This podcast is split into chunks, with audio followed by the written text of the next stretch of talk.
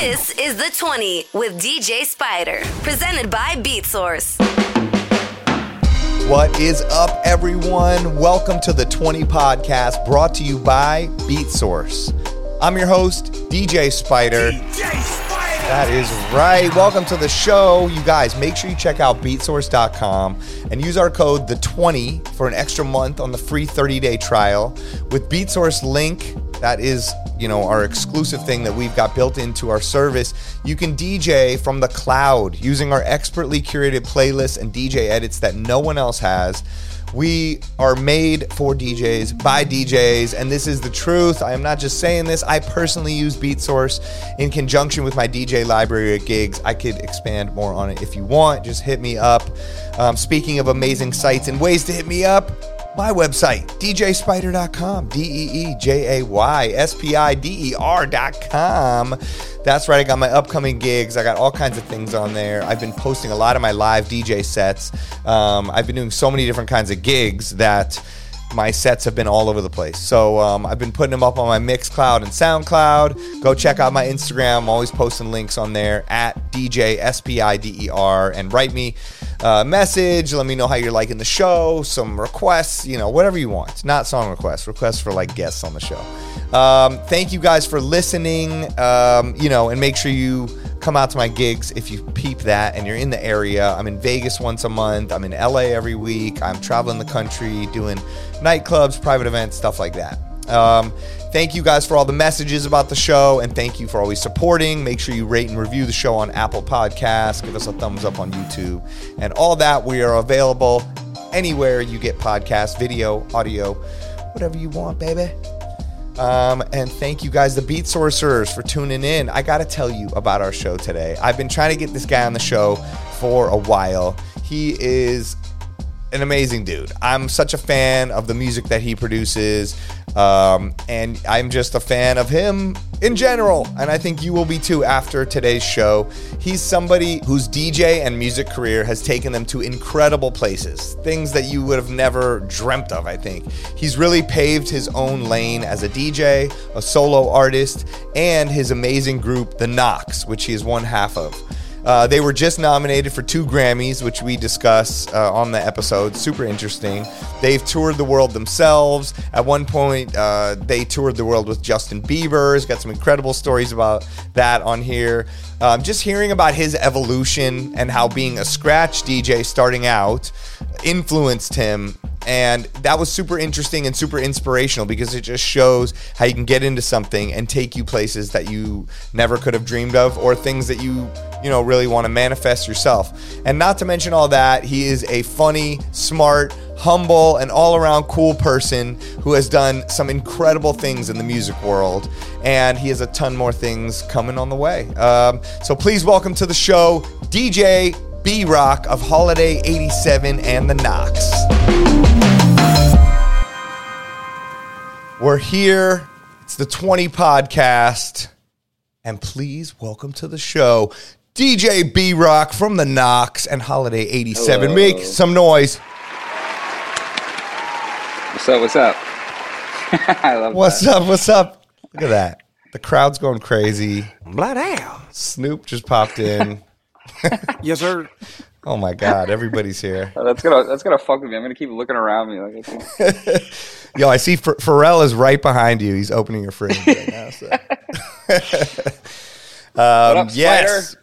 What up? What up? Finally making this happen. Um, We were just reminiscing about how we hung out the night before the pandemic actually fully started and never saw each other the again. Four times.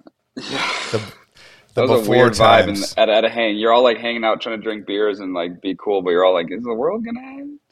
It was Yes. Weird weird energy. that, that's that was like that whole weekend. Like I DJ'd and we were like, you know, trying to like, do we shake hands? What do we do? And then we all hung out at the Right. after party at your place, and we're like, like you said, we're like, we should hang out, man. Let's go get lunch. Let's do stuff. Uh, and then it's like four years later, like we're on a virtual Here we are. podcast. yeah. One day though, I know you've been in LA a few Yeah. times, and we've tried to, you know, Yeah. I've tried to It's always too come quick. hang or you know dj equals always updating me on where you are so he's like Go. come here, let's do this, you know, something. Yeah. Um, He's the best.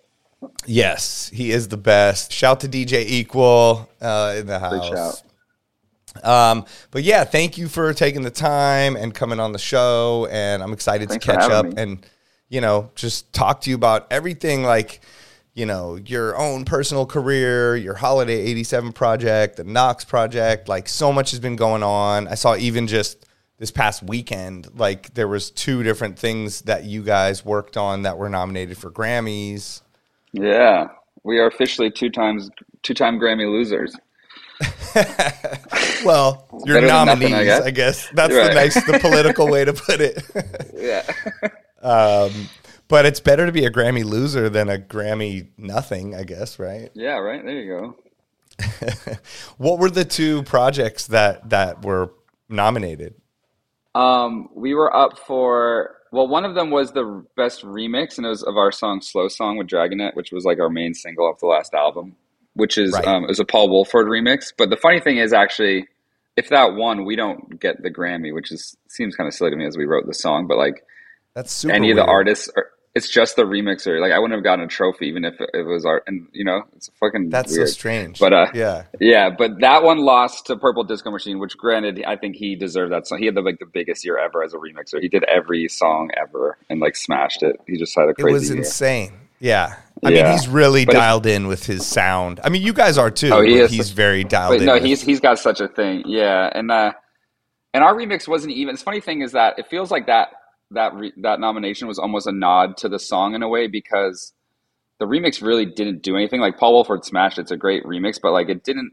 Not many DJs played it. It didn't get that many streams, but it feels like I don't know. In in our head, we were kind of like it feels like they kind of just wanted to give that song a nod because the song did our song did really well, but it doesn't really fit in like an EDM category and didn't really fit in like a pop category. So I feel like Right. giving the remix a nod felt like just kind of a, a nod to the whole thing, which was cool. Um, Right. And then the other one was the ODESZA record. We had a, a feature on their album. and They were nominated for Electronic Album of the Year. Um, Right. So that one we would actually got a Grammy because we were a featured artist, but we lost it to a little new new DJ named Beyonce. oh man, she's pretty dope. Like I've heard her coming up, you know, and doing her thing, and Yeah, she opened Um, for us back in the day. Yeah, you know, she's uh I mean, that's pretty crazy. I, and I mean in a way like what you were saying with oh they it didn't fit into these categories and they gave us a nod like I think the Beyonce thing is the the the cra- you know, I Totally. guess shows that whole thing where people were arguing about oh should she be in the dance music genre and I think that music has become so you know, I guess mashed Yeah. together that it's hard to classify things within the genre. Yeah, and like, and people forget that like, I mean, that whole album like was like kind of a history and dance, like a lesson in history and dance music anyway. You know, like the, Renaissance from the samples, yeah, Yeah. To, from the samples to the to the references to the other producers is like Black Coffee and all those dudes. I don't know. It just felt like it felt very right, you know, and like. Right. If you're gonna lose a Grammy to anyone, Beyonce is a pretty cool one to lose to. I think. It's pretty pretty damn cool. Yeah. Yeah, I mean I think anybody that was upset like I guess I understand I saw a lot of mad, mad ravers on Twitter though. People were like, the furry Lot boot of mad audience was pissed. Yeah. Right. They're like, "Oh, is she going to be at the Coachella tent and doing B2B?" Yeah. It's like, "Yo, get was just over like the countdown of, of bad Twitter jokes, being like, "I do Beyonce never did Boiler Room," and like, shut up. Right. Yeah, exactly. and, like, what are you going to do? I, I understand, I guess, their perspective that she's so worldwide famous and pop that it seems a little bit different. And of course, she has like an advantage or something. Of, Right, of course. And like, she it was to break a record, so they wanted. I'm sure they wanted to give it to her, but it's also you got to remember it's the fucking Grammys. It's like they're trying to get their ratings back. They've been, like, Exactly. it's the Grammys. Yeah. They've been sliding down this hill for so long of like the ratings every year they're like 50% drop 50% drop in viewers. And finally this is the first year i guess that it bopped back up a little bit which is interesting. Um, Right. but it was the first first time that dance music has been televised probably because beyonce was in the category.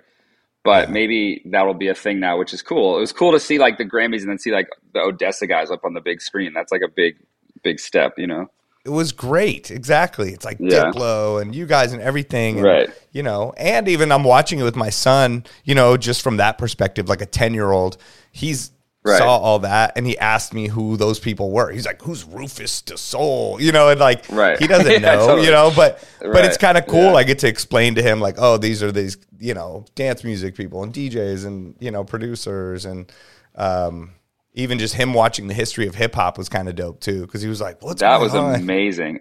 I was geeking. I was a, I, I had left my I was with my family at first and I went home and uh just in time for that and I was just like Yeah. up here just like smoking a joint just like rocking out me like this is like 14 year old me is just losing my shit right now watching this whole thing go down. The best. Some of it some of it was like hilarious, you know, like as a rap fan just to like see some of these dudes up there doing that and then like sometimes like when fucking the Lox came out I was like throwing my hat in there. I was like, "Let's go."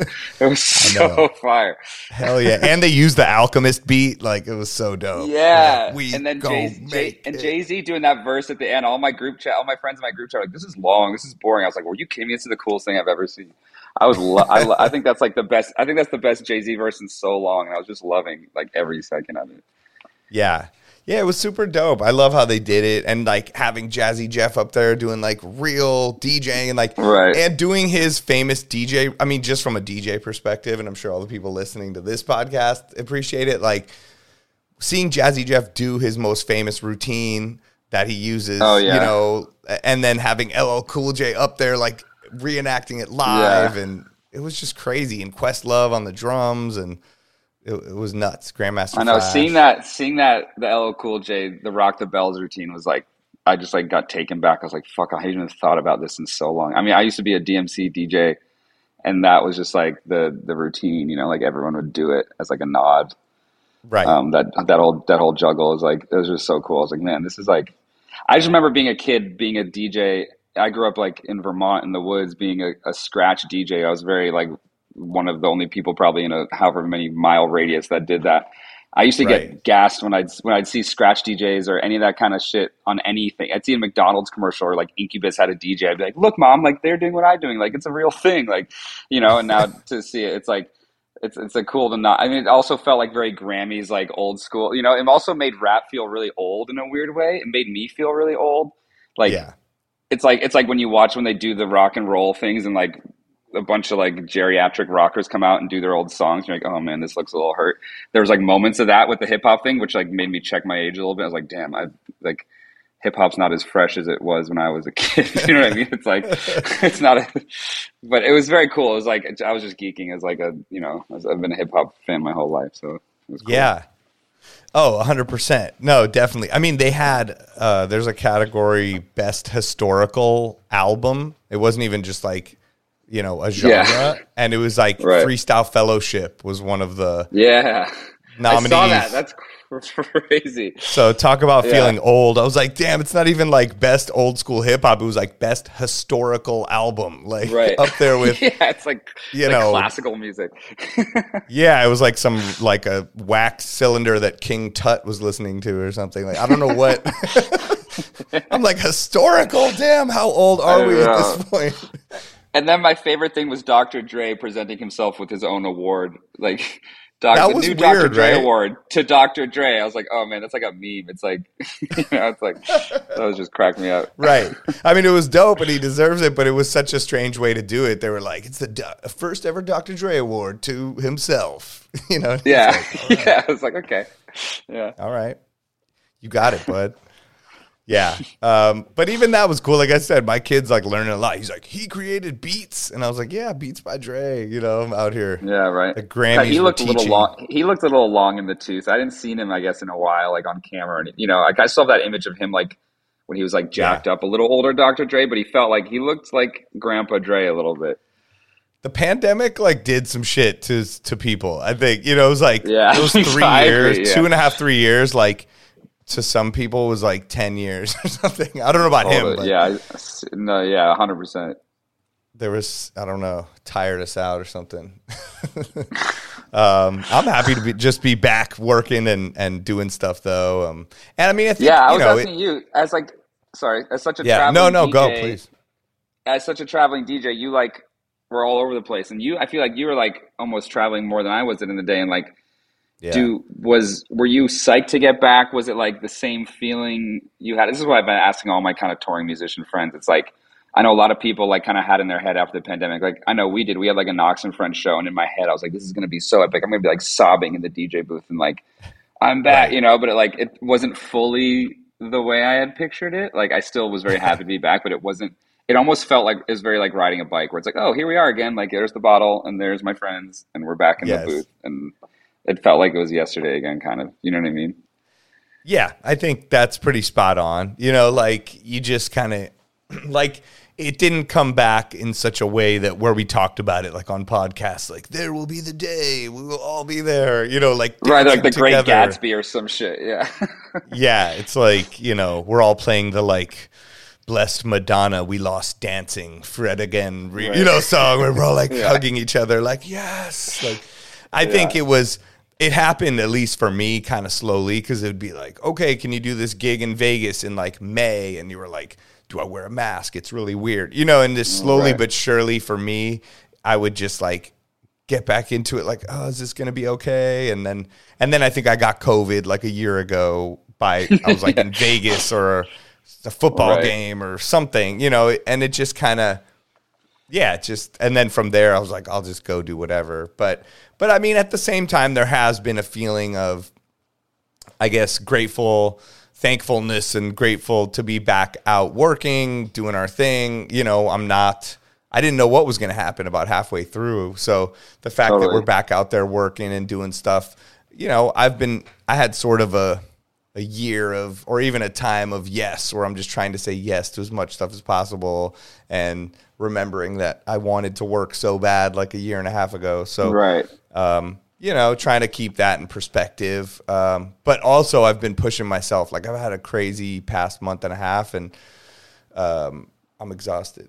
so I don't know. I'm back to like I was in my house a couple days ago. Like I don't want a pandemic to happen again, and it was horrible. But there was elements where I really liked being able to just sit in my house all the time and not have to make an excuse for it or explain like, yeah, I've been working, so I'm just gonna chill at home. Like everyone just accepted it, so it was kind of nice. Yeah, hundred. Yeah, I'm into that. I, I definitely appreciate my downtime way more now in a different way, and like Yeah, we've actually been saying we've been saying no to more things. I feel like almost just because of that. I don't know. It's like right. I guess we're just saying no. We're just also getting older and like saying we've just been like as for Knocks stuff, we've kind of been a little bit more selective on what we do, not like burning the candle on both ends as much as we used to. right. Um, but then when I do go do it, it's like I have a blast and I and it's like great. But I'm like more than ever, there are moments where I, and it's felt like like work a little more at times. When in the past, I feel like I was just Right. like going a million miles an hour and just like this is, this is crazy and like kind of not thinking about it. But now there have been moments. I also like moved upstate and I live in a house now. I live in the woods. It's like you know life is different. So it's like it feels like yeah, sometimes uh, uh, it's I don't know. It's just like it's definitely. Di- I just feel like the whole world has shifted in so many ways. I feel like the crowds are a little different. Like people aren't. I, I've Yeah. experienced that like they aren't going as nuts as they they might have, or maybe it just feels less of a collective thing at times in certain clubs or certain environments. It's like I don't know. It's hard That's to explain. true. It's kind of this like in- intangible thing. But I do Yeah. think people like kind of painted it like they're like it was going to be like the Roaring Twenties all over again, and that definitely didn't happen. I don't think no. if I don't anything, if so. anything, it made people think about like I think what like what you're saying, like oh, this is like it's okay to like take two days and just like care about myself, and like Right. maybe I don't have to go. To, I like if there's a fun party going on, like I might not miss everything if I don't go, and people are like having a little more fun in other ways too, or like more Yeah. self care. You know, I don't know. Yeah, I think that's true. Like, and people have taken that into their life a bit, and like, um, yeah, exactly. Like, I don't.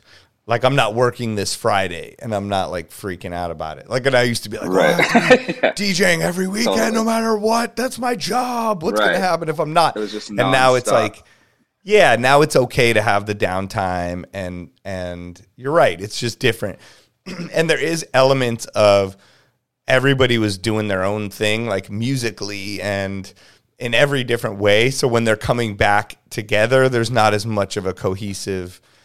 Um, Yeah, people just got really good at, at being on their own in so many different ways, Yes. whether it's making music alone or whatever. Like hang, I Yeah. think people like us who were we were just go go go all the time. yeah, uh we i mean i don't know about you but i had to like train myself how to just like be alone and like deal with that and i think you know it's like Stockholm syndrome. It's like, but now I love it and I like that's like my Yeah. safe place. But it used to be my uncom- I used to be like I'm not around people. I'm like used to like being in some crowded place every day. But I kind of learned that I Right. might not actually be an extrovert. I was kind of like forced to be an extrovert from my line of work, and I might actually be a little bit more of an introvert than I thought I was. You know what I mean? Yeah, totally.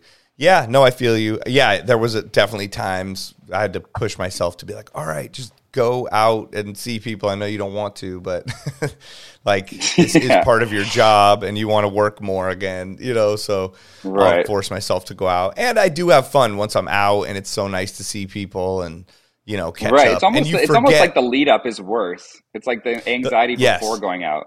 And then Totally. you get there and you're like, oh, this is great. I love doing this. Why was I like so? I was like thinking about this for three days. Yes, like now exactly. I'm You're like, here I don't want to go I'm out. Should I go time. out? To yeah, it's like a whole Right. thing. And then also you see people and you don't realize how long it's been. Like you're saying, we haven't seen each other in a while. And I went out, you know, these Grammy parties and I was seeing people I hadn't seen since 2020 or 2019. And you don't realize like how much time has gone by, you know, and it's good just to reconnect uh-huh. and um, Totally. you know, hear yeah, hear what other people are doing. But it did lead to other cool things, and I mean, it led to you doing your solo project. Um, I think, Yeah. which is so cool. Like, I, I I listened to that when you came out with. I mean, every time you'd put out the single, I would listen to it right away, and then when you came out with the album um, or EP, I don't know what it was called, but it was like an album, was yeah. okay. It was like a full album, I thought, and it was so good. Like I could just put it on all the way through, Thanks, you know, beginning to end, and it was just like good to drive to or to have on in my house or to actually listen to actively or like passively. And it Yeah, reminded that was me kind of of like goal. really, it like reminded me Yeah. of all the music I like over the years, all mashed together. Kind of how like the Avalanches or somebody does, but not Yeah. in that aggressive way, like in a more Right. DJ Shadowish way, I guess, where Oh, yeah. it flows together and it was just like soothing and cool and dope at the same time. You're saying like, all my favorite things. oh well, That- no, you're nailing it. Thank you. That that's like exactly DJ Shadow and Avalanches are two of like my biggest influences, even before I Really? was. A That's yeah, how I. like that's what I heard. Like avalanches is more like, oh, we're doing crazy shit, you know, like. Right. And shadows more like hip hop, trip hop, I guess. Yeah. But you, Yeah. you were like that bridge mixed with, of course, your own unique sound, like that you can't even classify. Thank but, you. Um, yeah, it was so cool. Yeah. Like I, I, I it was it was a, it was kind of a it was kind of a challenge to like try to make that I kind of went set out to try to make a record that you can do that kind of just put on because that's what I love listening to music that way. Um, you know, I'm always in my house and I just put stuff on in the background while I'm doing whatever, Yeah. and especially electron electronic music that just sets a, a tone. And it's funny because I used to I think as a musician like kind of like put my nose up at records that kind of all sounded like one thing a little bit like oh it's so easy they just do the same thing on every song but then if you're actually trying to make a record like that it's harder than it's than it seems to like make everything fit together but still be different but still have a Right. sound um, like the Knocks records are very much like kind of like genre jumping all over the place. Um, we definitely have our thing but like it's not like the XX or something where you put on the Knocks record and it's like this like washes over you vibe. It's like very much it's it's more like listening music or like you put on for a purpose.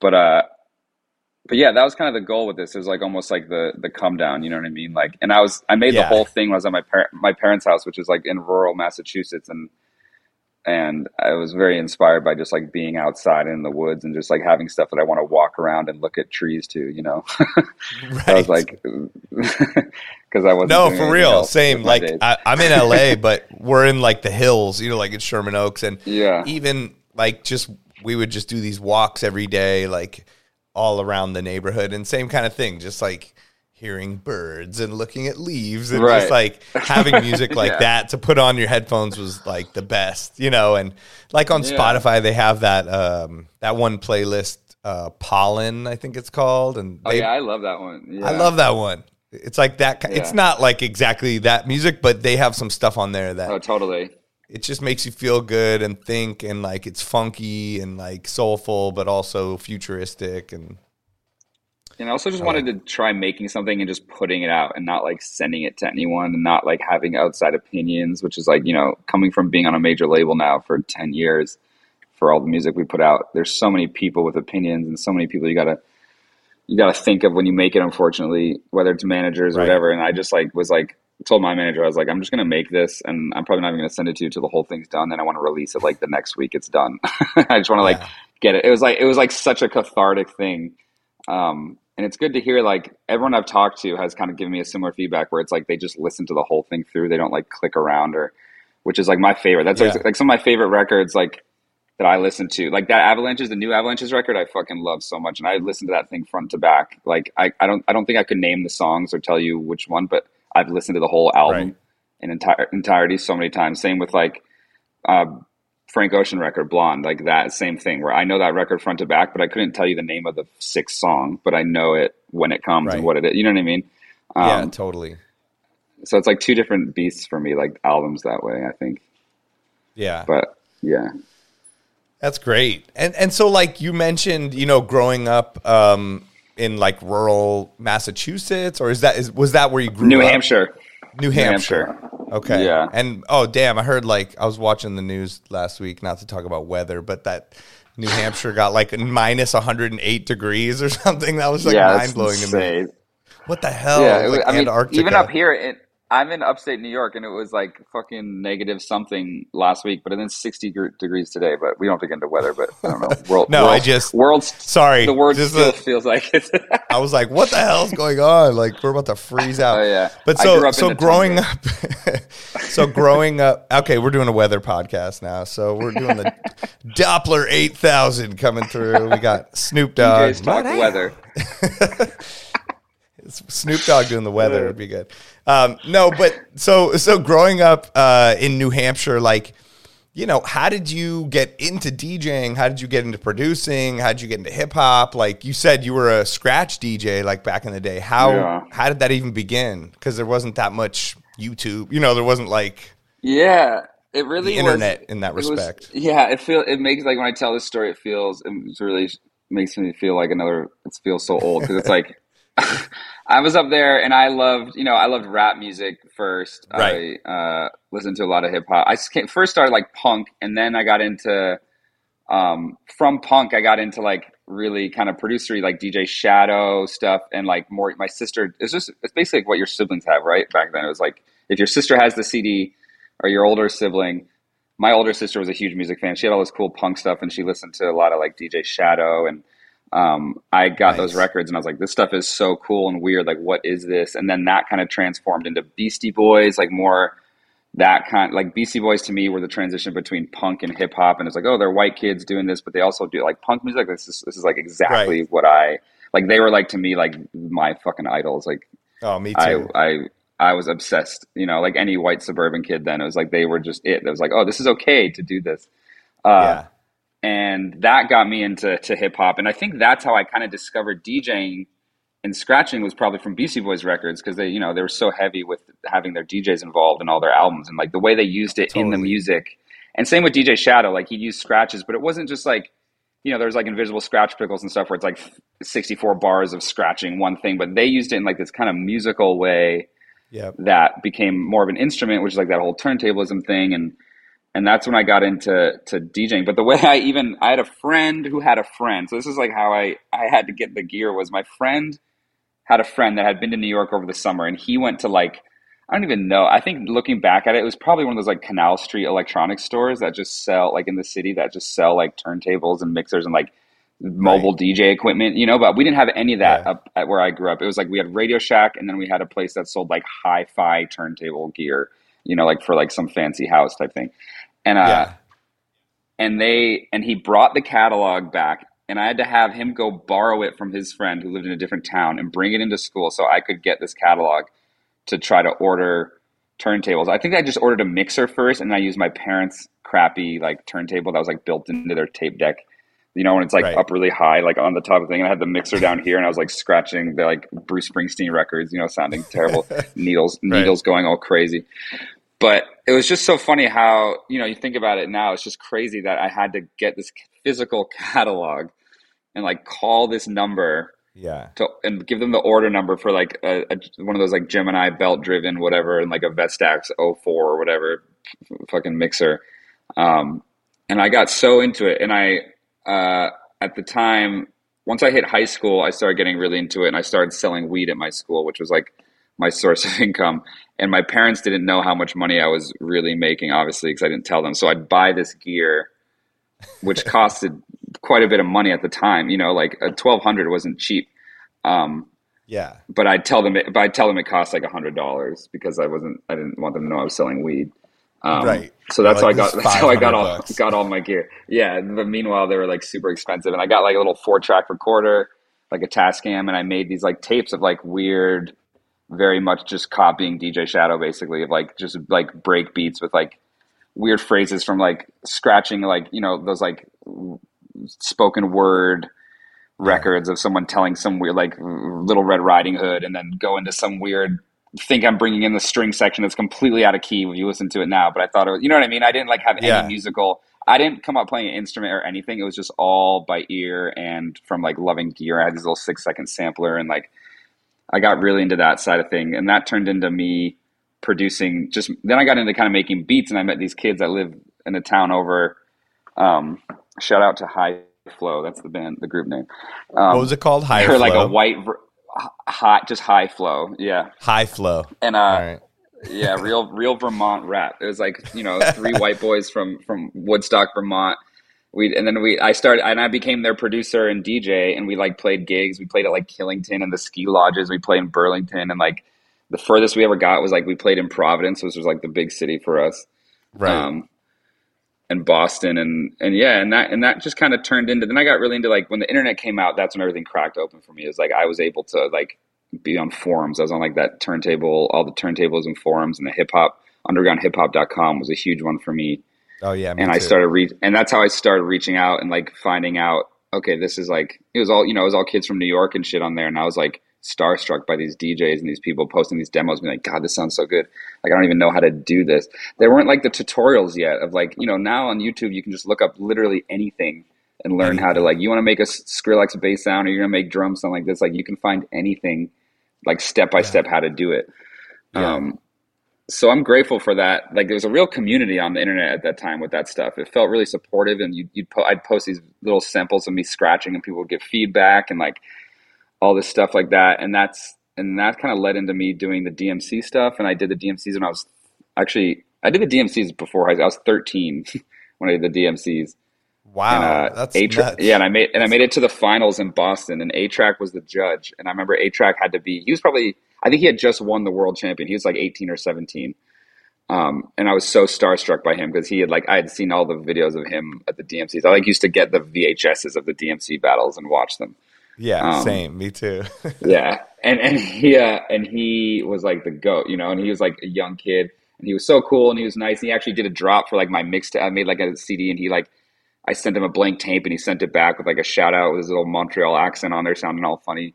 Um, it was just, it was really good, and like I don't know, it's just like I I was I think the thing that really helped me was I was completely shameless about reaching out to people.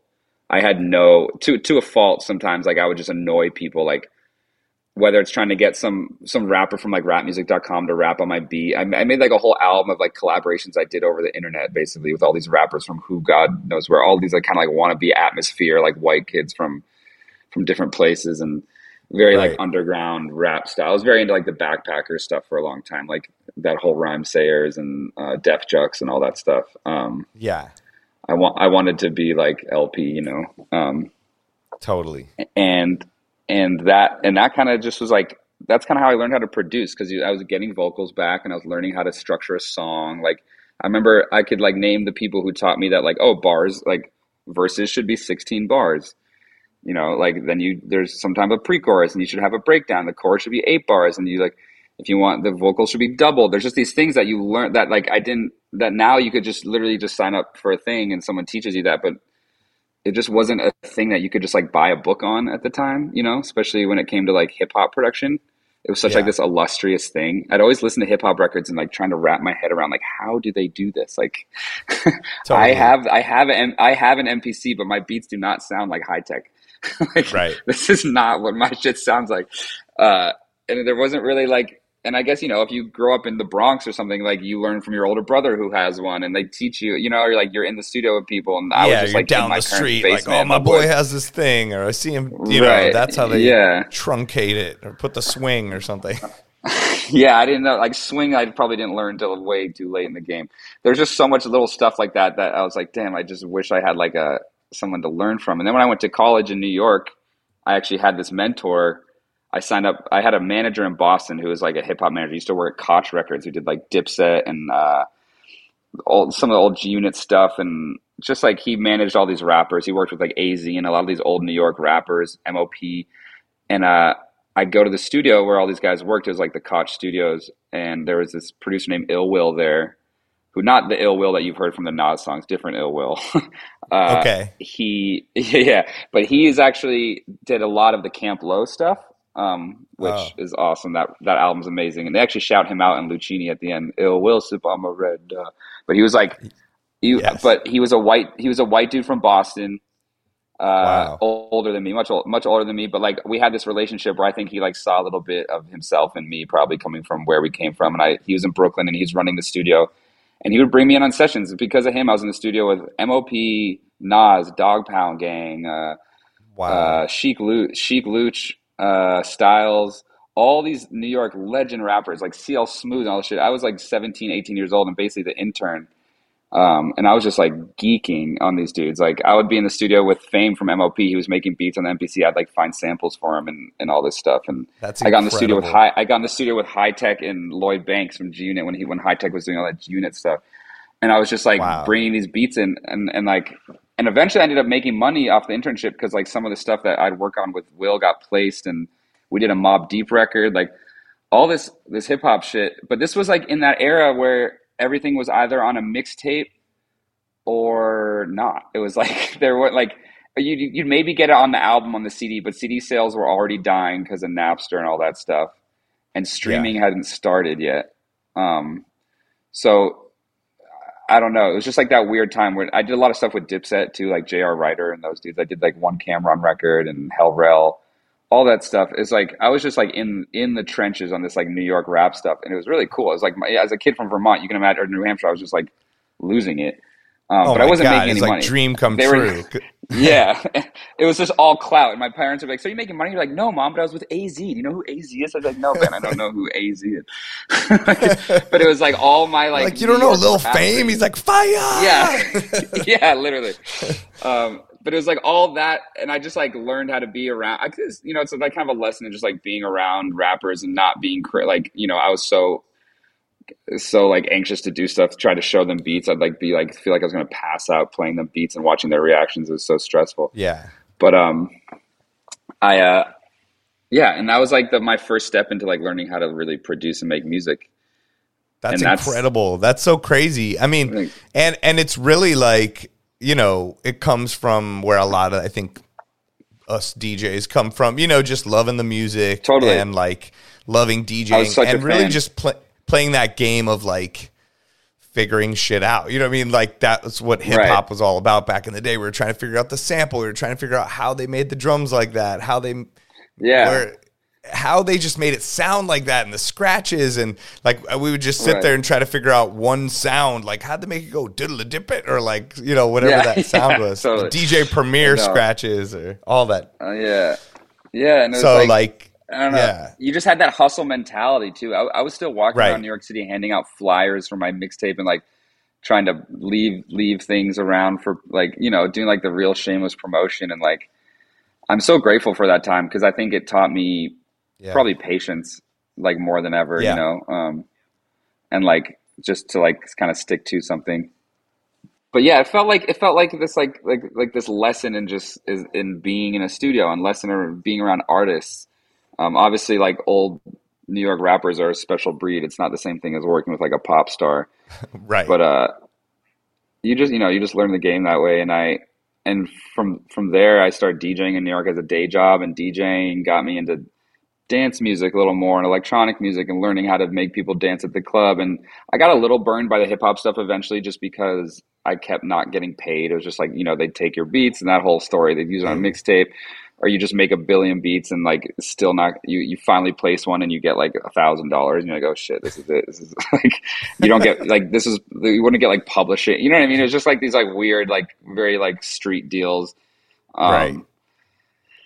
and that kind of made me transition into doing our own thing in the city and I we you know we opened a st- the story is long but we opened a studio and we started developing no, no, I want to know it. So yeah, yeah, because that's what I was wondering. Like, how'd you go from? Because you were, you know, you were, you wanted to be the backpacker, you wanted to be El-P and Company Flow, and then Right. you were going in the battles and A-Trak, and obviously there's so many different aspects to like look up to as a DJ and try to be, you know. And then Mm-hmm. you're very versatile with liking all the different types of music and you know punk and and knowing all that stuff and you know there were like rock bands that had DJs too so I think there was Totally. different ways to look. Um, but yeah, that's what I was wondering, like how you then went from that into the day job, sort of day job of DJing, where you just make money from it, and then transition to actually like having your own studio in New York and. Uh, you know, meeting J Pat and like creating the Knocks and like Yeah. how did all that go down too?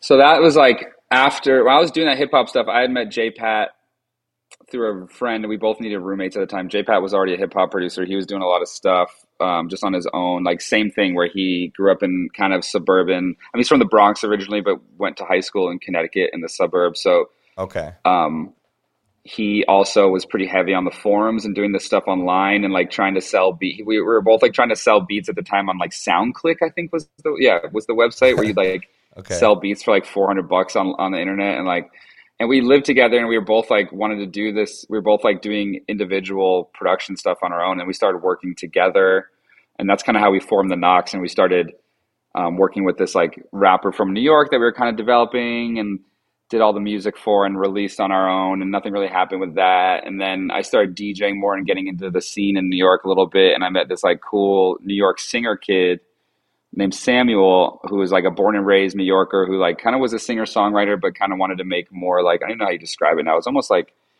like postal service or something but like a little bit more cool a little bit more like beat based i don't know. It's like that era of like very early 2000s where it's like everything was just kind of like indie pop vibe.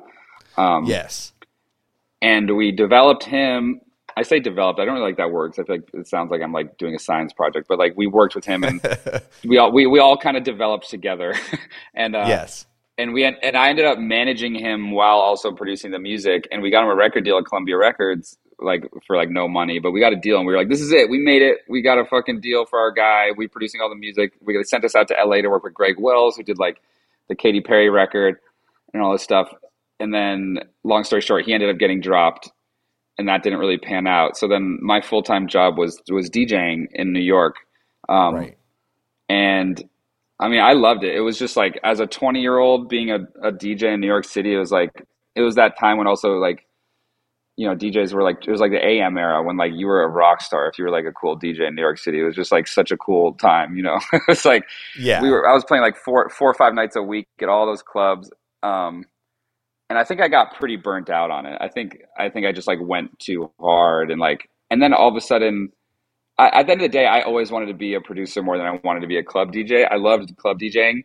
Um I don't really think I spent I didn't like practice ever or like spend time like for a while it felt like oh this is easy i just naturally dj but then as i started getting bigger gigs and more important clubs like you know the ones like you and equal play where like i'd get up there and like jesse marco would be on after me and he'd just be like flipping between songs so fast and i'd be like uh i like don't i'm not i'm just not that kind i'm not that kind of dj where i just kind of like stopped practicing that kind of stuff a little bit i think and i got a little overwhelmed Right. i got a little over my head in the club stuff and i started like butting heads with club owners because at the same time I had production stuff going on, so I had this kind of ego where I felt like this guy can't tell me what to do. Like I, I'm like, I'm just, I'm just doing. You know what I mean? I don't know. I just yeah, like I'm not this DJing shit isn't my only thing. Uh, Like I can just, you know, I got other stuff going on and plans for the future and it's hard to deal with annoying club managers. yeah. I'd be like, yeah. But if you're really good, it's one thing. And I just like, and I, I'm not saying I was bad, but that's why I think playing dance music was better for me because I'm just like, I'm more at setting the vibe and taking my time versus being really quick and like, especially with,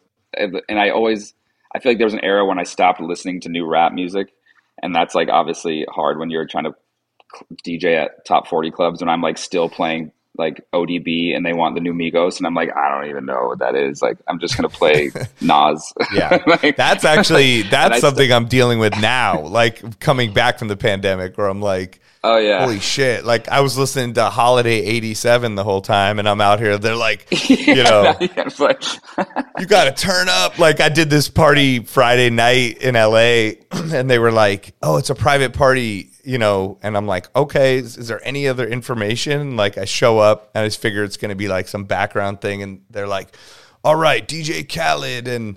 Russell Simmons and Kevin Liles and all these people are about to walk Oh, in. You got to turn up, and they want all, and the president of the Recording Academy, and she wants all new hip hop, and I'm like, oh what? Oh like I'm not ready for this, and I'm playing, and like you said, I'm playing Migos, but that is like old now. You know what it is? So that's it's like, old now, right? Yeah, exactly. and they're like, no, You're you got to play. like, you know, Poopy. yes, exactly. They were like, you got to put on Nardo Wick and the Stiletto Girls, or like I don't even know. And I'm like, oh my god, I'm trying to download, and so yes, know, that's it's been a a new or going to Vegas or going to these events I did last month for these like snowboarders. They want all new hip hop, and I'm like, I don't even know the stuff. Well, yeah, that, and that was the most fresh because then we started the the Knocks thing. Started me and Jane like uh, putting out our own music when like Hype Machine days were happening. We kind of just did it like we'd make Yeah. these. We made a little dance. We made a little dance record that like didn't really fit because we were trying to at the same time we we just wanted to be producers like for other people. We wanted to be like Dr. Luke or something. We were like trying to pitch these big pop records. We signed a publishing deal and we were going out to LA and doing those sessions. with All these writers being like, Britney Spears needs something that it's like Cyndi Lauper but meets like trap but meets country, and you'd be like, what the fuck. And it was like that whole pitching, the whole like pitching pop music thing was just such a lost cause, and we just hated it. Um, Really? we just want to make like cool stuff because we because we weren't really those super producer types. We just wanted to. We still made like kind of weird indie stuff because we were working with this Right. kid, and then on the other side, we'd make like I'd still be making like weird sample based stuff, and uh, so we came back and like made a couple dance records, like these like weird kind of electronic things, and they took off on Hype Machine and SoundCloud. At the time, that was when SoundCloud was really like just popping. Like you put a song out, you get like twenty thousand listens in a day if it was on Hype Machine. Right. And- and that yeah, got Hype us, Machine uh, was uh, massive. I mean, that's how I would find out about so many songs, blogs, everything, Yeah. and then it would just blow up. You know, you and then every Yeah. DJ would have it or SoundCloud fan and stuff.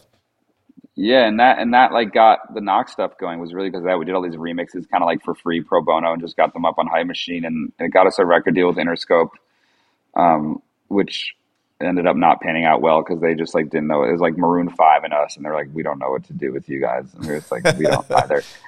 And we didn't know what we wanted. We were just like we had that song "Dancing with the DJ" that kind of. Oh, sorry, am I out of frame? Um, Oh, yeah. No, we had it's that all song good. "Dancing with." We had that song "Dancing with the DJ" that kind of took off internationally and like kind of just like got a bunch of plays on the internet, and uh, and that was kind of it. And then they wanted us to make a whole album. We were like, we don't even know what we are. This was just like kind of a. It was like we wrote "Dancing with the DJ" like walking to the studio one day like as a joke, and it, the chorus of it, and like it just kind of happened. So like, Right. and then we tried to make a record, and they were like, "You should put Kesha on Dancing with the DJ," and we're like, "No." And then it, it just like it was just like kind of that that classic thing that like when you sign a Nightmare record deal. Um, Right. so that was Well, my, they. then- so I my- think it's hard because you guys do have this amazing sound that everybody likes, but uh, but it is specific too, and you like do your own thing. So from a record label, they're probably like, "We can turn this into something," but Right, you're exactly. like. No, you know, and your sound. Yeah. I mean, I've played some of your records before for people that don't know it, and they'll keep dancing, and I feel like that's like a big deal. Like That's you know, like or like that. I remember that why. Well, because a lot of times, even if it's like you know a famous artist, like and they they'll you'll play it and they're like, no, we don't like this. But Right. like that that song you guys have with Wyclef, I feel like was. oh yeah, uh, Kiss the Sky. Yeah, I could play that at like bottle service clubs in the middle of my set, and like people would, it just had such a good feeling, and like people would keep going and dancing, and oh yeah. I think it was like unknown pop or something, you know. So it's probably why Right. the record labels were Well, like, that yeah, because yeah, they didn't know where to put us because we we didn't fit with like the super pop obvious stuff, and we didn't fit with like the really cool underground stuff. We were kind of like in this weird Right. in between, which we still kind of live in that space. But like that's always kind of been the, the double edged sword. It's like I don't know. It's like we get very. It's great because we're very accessible, but at the same time, we don't get. We're like kind of just like floating in this middle ground. Right. But But, when we got even that that, record deal, sound like- now is like cool. I feel like the new Miley Cyrus Right. and like Rita Ora and like album. right. Harry Styles. All I mean, like all of it is reminiscent of what you guys have been doing forever. I feel like in a way. Yeah, You know? I think a lot of people are going back to that kind of era of stuff where it's like, uh, I think pop dressed up a little cooler. Um, Yeah. But that's why I had to keep DJing too, is because like we weren't really making money as the Knocks. I got like a record deal and that kind of wore off. So me and J Pat still had to do these DJ gigs, and that's when I really started getting the ego because like we go play a show at a college for like ten thousand kids and make like some good money, but we weren't getting as many of those. So I'd still have to go do like a club here and there. And then when the club guy started telling me what to do, I was like, uh uh bro, like I am past this. Like I can go Yes. DJ on my own. We have, I put out music, you know, and the, the final straw was I DJed up, uh, up and down in New York City. Remember that place? I'm sure you played there. Yes. Yeah. Yeah. Uh, and the, and the guy, I don't even know, I don't name any names, but the guy came up to me just like, nah, bro, you got to turn it up. You got to turn it up. I'm bringing another DJ. I'm going to bring another DJ. You got to, I just wasn't giving a shit. I was like just here with my friends being like, this is a free a way to get free booze. I'm going to do this gig. And I ended up being like, okay, yeah, cool. And I pulled the fucking USB, or I pulled my Serato out.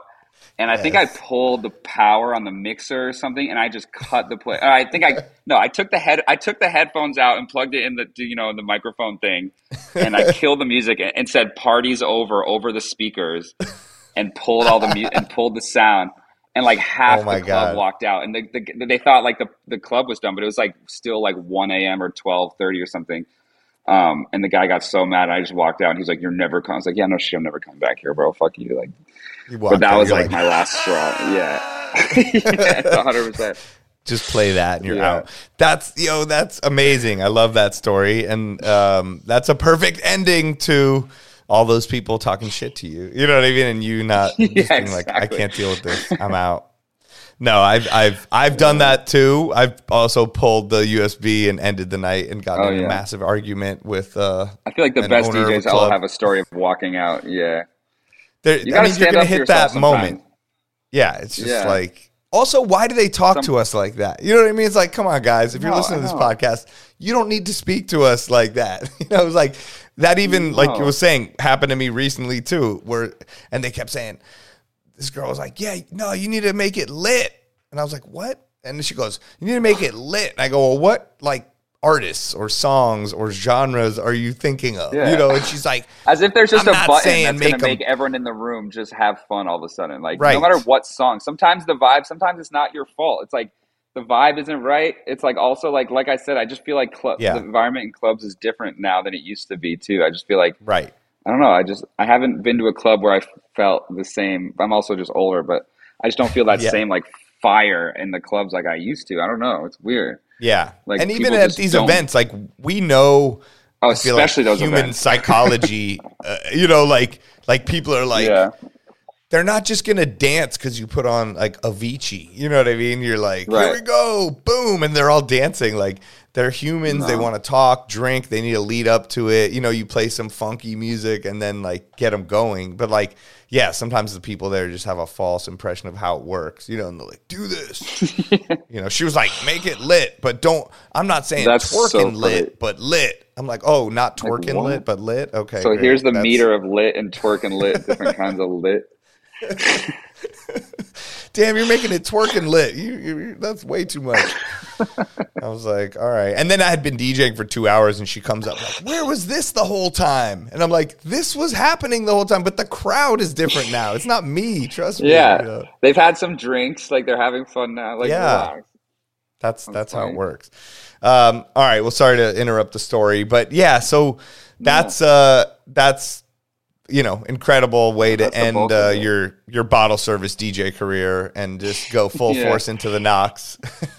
Yeah, and then yeah, and then from there, kind of like we made really the turning point was making that song classic, um, and Which is a us our second classic, I will deal. say, dude. Oh, I play that song. it, it takes all balls to make a song time. called classic and help it that, that it does well. it really does. It really does.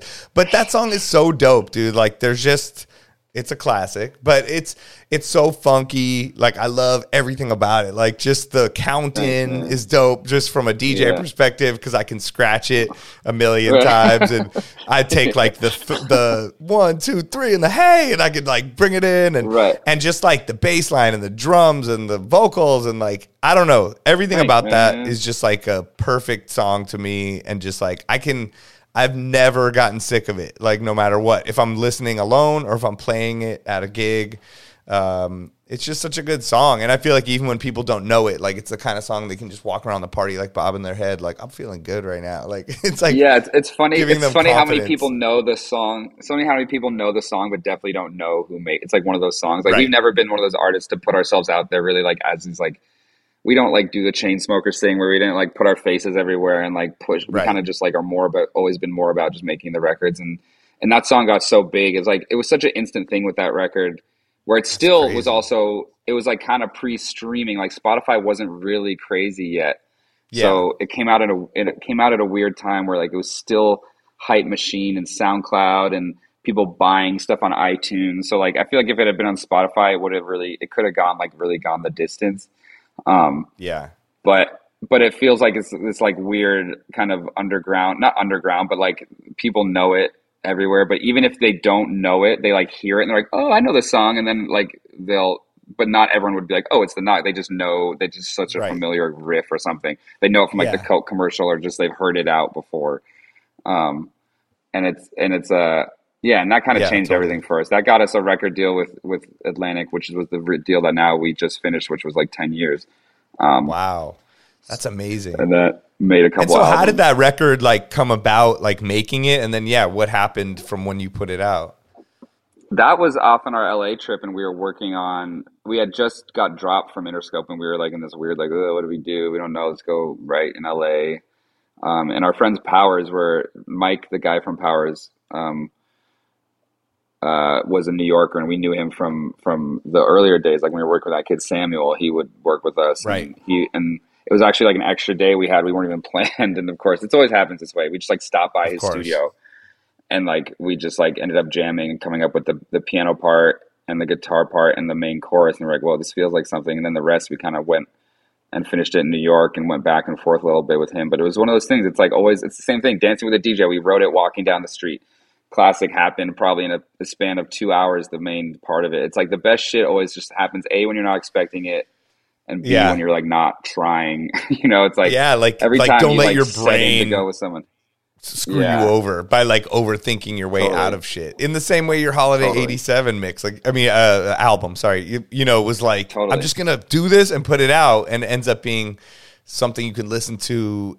infinitely really because you didn't like Yeah. overthink it and like, you know, tinker with it too much, I guess. exactly And there's So, yeah, scratches was in classic too, right? I love hearing that little There are classic. Yeah, the Cuckoo Classic. That's actually from a Nas sample. My dog is. oh, it is. That's Oh, sorry. yeah. We got uh, animals on this don't tell any- podcast, you know. we didn't. We didn't clear that. The, the, the, I was I thought it was J. Pat. I thought maybe you took J Pat's voice. I think a lot of people do.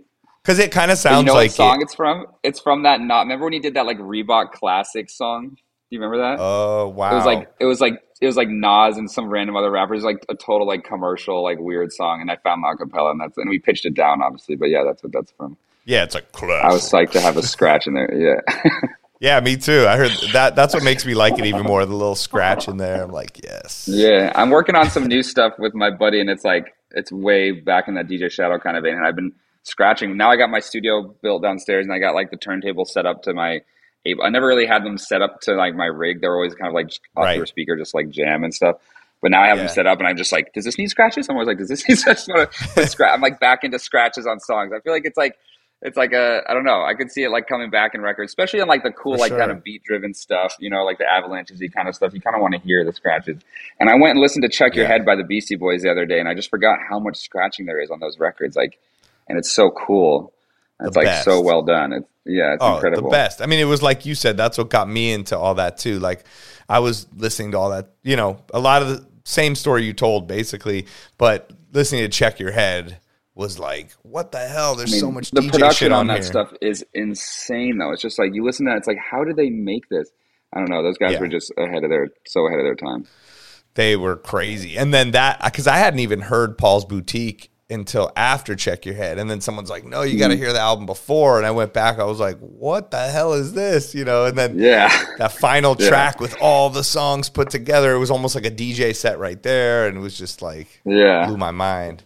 Fun, fun fact: our our studio that we we found in Chinatown, like the first one that we got when we were like broke as shit, uh, was we didn't know this, but three years into it, I was watching an old Yo MTV Raps, and it was with the Beastie Yeah. Boys, and they go and they're with uh, Kool Herc or someone like that, and they bring them down, and they bring them down to this this Chinatown studio, and they go, "This is where it all started, our first studio and apartment," and they're standing outside of our studio, and they're like, "We started in the basement here. We used to live here, so our first studio was Oh literally on the same floor, same building as the Beastie Boys, and it's 55 Chrystie."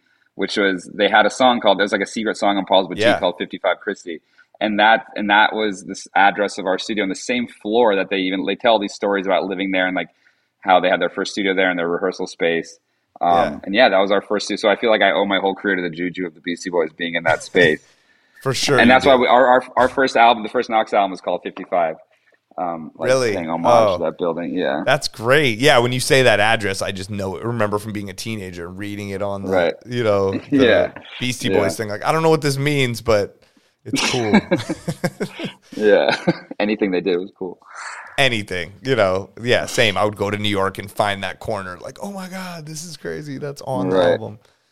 That's so dope. where are you from originally again uh, I'm from here. I'm from LA.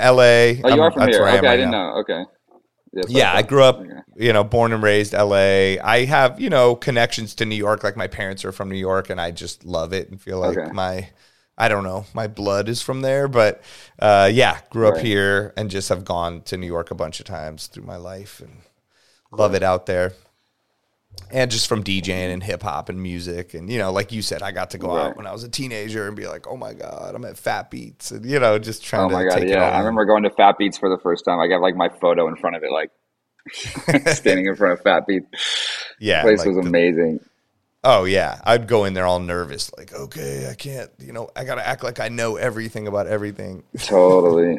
Yeah, and it was such a thing. The whole hip hop and that whole like energy of like being a hip hop head in the early 2000s or late 90s. It's like it was such a funny thing, like especially as like a white kid, like suburban Yeah. kid. You're just like, uh, you, it was that. It was walking into a record store and being like, keep it cool.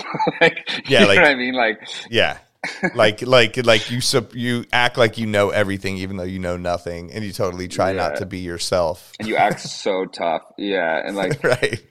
I remember trying to doing the DMCs and like trying to plug my headphones in, and my hand was shaking so much I couldn't even like plug my. I was so nervous. Oh I was like, oh, God. "Oh, this is insane." I was like, "They don't That's teach you that to, to practice." But when I'm practicing my six minute routine a billion times Yeah. to like account for your hand shaking the whole time, I was trying to put the Right. needle on, and I was literally just like, it's like so bad. Oh my god. Yeah, I mean th- that is true though. That's what I always say. Like you could practice as much as you want, but once you're there, it's so different with the crowd in front of you, and the time moves different. faster. Like everything moves way Oh faster. yeah. Yeah, it's a weird. Yeah, I, after that one competition, I was like, I don't need to do this anymore. This is not. I don't like com- competitive music. This is a weird No. feeling. Same. I'm Yeah. like I like scratching and I like all the elements of it, but I don't want to be in the competition. Like it's too much. No, and people took it so serious. Those DMCs were such like an intense thing. Yeah. Um, and so Do they they still so- do the DMCs? Yeah, but I think they did it online um, through the pandemic, Okay. and then I don't know. I think they. uh, I know they have like different. know, they have like not. They now have it for like producers and like finger drumming and like all the different element and like all the different stuff. It's not as. It was such a big thing for a while. Like they, we did it at BB King. It was like a huge show. I don't think they do it at a venue that big nowadays. Probably. Right. I think yeah, and I think it became very worldwide with the pand, you know, with the internet and being able to compete on there, and maybe they have an in person and online. I don't know. Sorry, DMCs. Yeah. Um, but I know they're still doing it, and I know like some of the people winning have been like you know young women like have been winning, which is Oh, pretty fire. dope to see. Yeah, like Yeah. they're like young teenage girls like that are killing all these I, dudes. I, yeah, I love when I see videos on Instagram of like some viral video of some like little kids scratching on vinyl on like a normal like twelve hundred. It's like I'm glad people are still. It's not all just like Serato and fucking CDJs and or sticks. It's like it, it feels like there's still a, a thing there, you know, which is cool. Yeah. Yeah, totally. Um and so like, you know, talking about like the 55 Chrystie and all that stuff like so was that um you know, you guys eventually at Heavy Rock Studios. Was that the same place or Yeah, that was that was the the first form of it. It's been through three versions. So there was that. The first one was the BC Boys basement thing, and then we moved up to the top floor of that same building, which was a little Right. nicer and bigger. Uh, and we were there for like seven years or something. And then only in the past five years, we opened one. We moved it to Lafayette Street in Soho, which is where we were up until the pandemic. And then Right. um, we passed it. Actually, we passed it on to some friends. It's still there, um, and it's great because it's still like the kid who runs it now was the old intern of that first space in the basement. So it's very like it's all very uh, Family still affair. in the family. Yeah, Yeah. Um, so it's great, but it, but yeah, you know, running a studio. We when we first ran it, we couldn't afford to keep it, so we had to rent it out to people. Um, we couldn't just use it for ourselves because we had to pay rent. Right. So we'd like through my manager that I had who worked with all those rappers, he'd rent it out for all these rappers. The characters that came through here, I have photos, but it's like we had like Fifty Cent was in there, Eric B. Uh, uh, Wow. what's his name? Um, Nicki Minaj was in there when she was first with Dipset. Remember, she was like, remember she used to be down with Dipset. Like that, she was discovered by the A and R of Dipset, which is a weird fact that people don't know. And she was like Dipset affiliate first. Yeah, and she Wow. came in. I there's a photo of her in there that like she's not even recognizable. Like Spank Rock, all these like people of that era, and we like and we'd rent it out for them. But it was and it was great. But then like Yeah. we would barely get our own time because we just like need to pay the rent. so then like we'd go in like like at like really late at night or the next morning and use it. You know, um, but and then that got exhausting because it felt like we were running a business more than like having a creative space for ourselves.